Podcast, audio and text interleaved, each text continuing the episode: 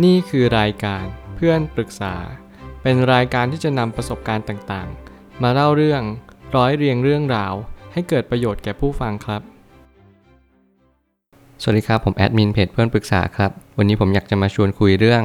ไม่มีใครเห็นคำตอบตั้งแต่ตอนเริ่มทำหรอกนะ ข้อความทวิตจากเจมส์เคลียร์ได้เขียนข้อความไว้ว่า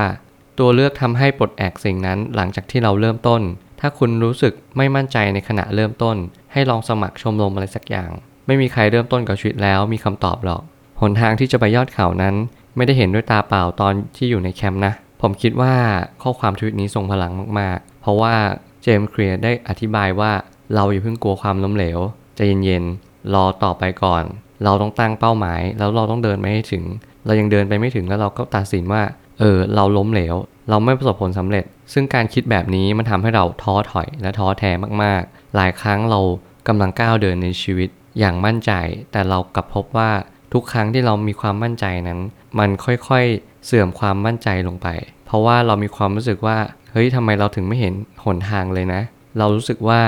ยิ่งเดิน ยิ่งห่างไกล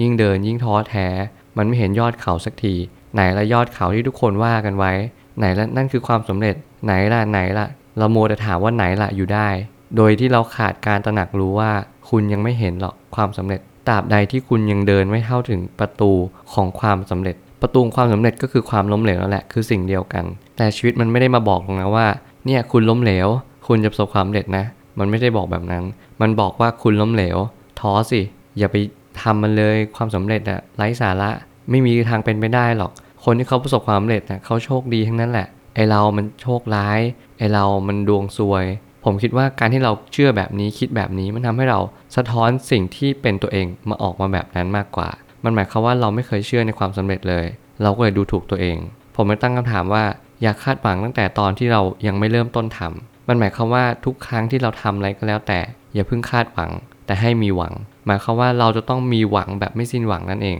เมื่อไหร่ก็ตามที่เรามีหวังแบบไม่สิ้นหวัง เราก็จะเดินต่อไปอย่างมั่นใจ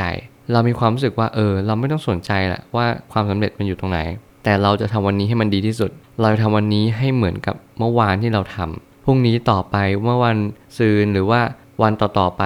ผมเชื่อว่าการที่เราตั้งใจทำอะไรสักอย่างหนึ่งเนี่ยแหละ คือการที่เราไม่คาดหวัง เรากระทำสิ่งนั้นลงไปด้วยใจจริง เราตั้งใจทำการกระทำจะเป็นตัวเชื้อที่สำคัญยิ่ง เมื่อไหร่ก็ตามที่เรามีการกระทำนั่นแหละคือการส่งสารออกไปยังจักรวาล เรากำลังจะส่งสารว่า เฮ้ย เรามีพลังงานมอบให้แล้วนะ พลังงานนั้นก็จะอยู่ใกล้ๆตัวเราเนี่ยแหละ มันหมายความว่าเมื่อไหร่ก็ตามที่เรามีการกระทำนั้น เราก็จะมีพลังงานนั้น ยิ่งพลังงานนั้นสุกงอม ก็เป็นเหมือนต้นไม้ ที่เราต้องรอออกดอกออกผล เพื่อให้ผลนั้นให้เรามากินกัน การที่เราจะมีพลังงานต่อเมื่อให้เรามาใช้งานได้ เราต้องสะสมพลังงานนั้น อย่างยิ่งยวด ทุกคนชอบมองหาคำตอบตั้งแต่ตอนเริ่มต้น แต่จริง ๆ แล้วมันจะต้องเดินไปสักพักก่อน เนี่ยคือความสำคัญ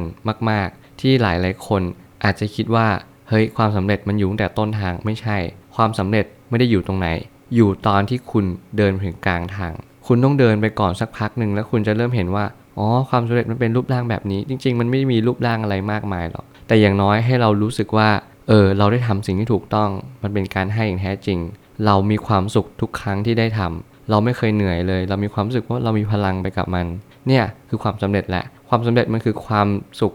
ทุกๆอนุที่เราเดินทางไปยอดเขานั้น ไม่ว่าเราจะเดินทางแล้วเราจะผ่านพบอะไร พบเจออะไร เรากลับมองมีความรู้สึกว่าอ๋อปัญหามันทำให้เราท้อแท้สิ้นหวังนี่หว่า เราไม่สนใจ เราสนใจแต่เป้าหมายว่าเราได้ให้อะไรกับใครไปบ้าง เราได้เติมเต็มอะไรผ่านใครไปบ้าง นี่คือความสุข จุดเริ่มต้นเป็นจุดที่จะบอกว่าปลายทางจะไปที่ไหน หมายความว่าคุณต้องรู้ว่าจุดเริ่มต้นเป็นจุดที่สำคัญมากๆ คุณจะต้องกำหนดจุดเริ่มต้นเนี่ยให้ชัดและกระจ่างแจ้ง หมายความว่าจุดเริ่มต้นคือ คุณจะทำไปเพราะอะไร คุณเดินไปทำไม การเดินทางครั้งนี้มันเป็นสิ่งที่ยิ่งใหญ่มาก คุณจะได้ต่อยอดตัวเอง คุณจะได้พบเจออะไรมากมาย อย่างเช่น ปัญหา ความสุข ความล้มเหลว หรือแม้กระทั่ง การที่คุณไม่พบเจอตัวเองก็ได้นะ คุณยิ่งเดิน คุณยิ่งรู้สึกว่ามันไม่ใช่ตัวเองก็เป็นไม่ได้ คุณแค่เปลี่ยนทางเดิน คุณอาจจะไม่ต้องเดินทางย้อนกลับ แต่สิ่งที่สำคัญคือเดินหน้าต่อไป เปลี่ยนหนทาง ลองเปลี่ยนเป้าหมายดู บางทีสิ่งที่เราเดินอาจจะถูกแล้วแหละ แต่เราเป้าหมายเราผิด มันหมายความว่าหลายครั้งเราต้องสอบทานตัวเองอยู่เสมอว่า เราทำอย่างเงี้ยไปเพื่ออะไร จุดเริ่มต้นจึงเป็นจุดที่สำคัญ ไม่อย่างนั้นคุณจะหลงทาง หมายความว่าพอทำทำไป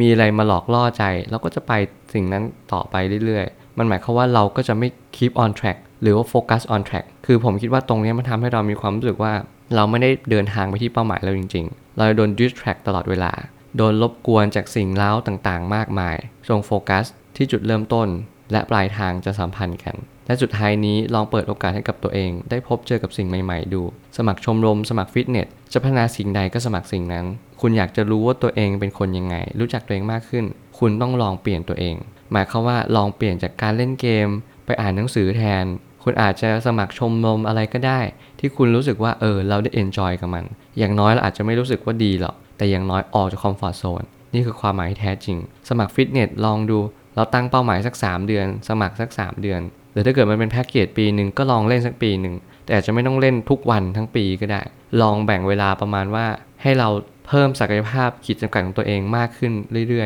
ยๆเรื่อยๆ จากปกติเล่นอาทิตย์ละ 2 วัน 3 วัน สักเดือนหน้าเราอาจจะเป็นอาทิตย์ละ 4 วัน 5 วันก็ได้ อาจจะเพิ่มจำนวนชั่วโมงมากขึ้น นี่คือเป้าหมายที่สำคัญมากๆ ที่ทำให้เราได้พัฒนา และผมเชื่อว่าทุกปัญหาย่อมมีทางออกเสมอ ขอบคุณครับ รวมถึงคุณสามารถแชร์ประสบการณ์ ผ่านทาง Facebook Twitter และ YouTube และอย่าลืมติด Hashtag เพื่อนปรึกษาหรือ f r ร e n d t a l k a ด้วยนะครับ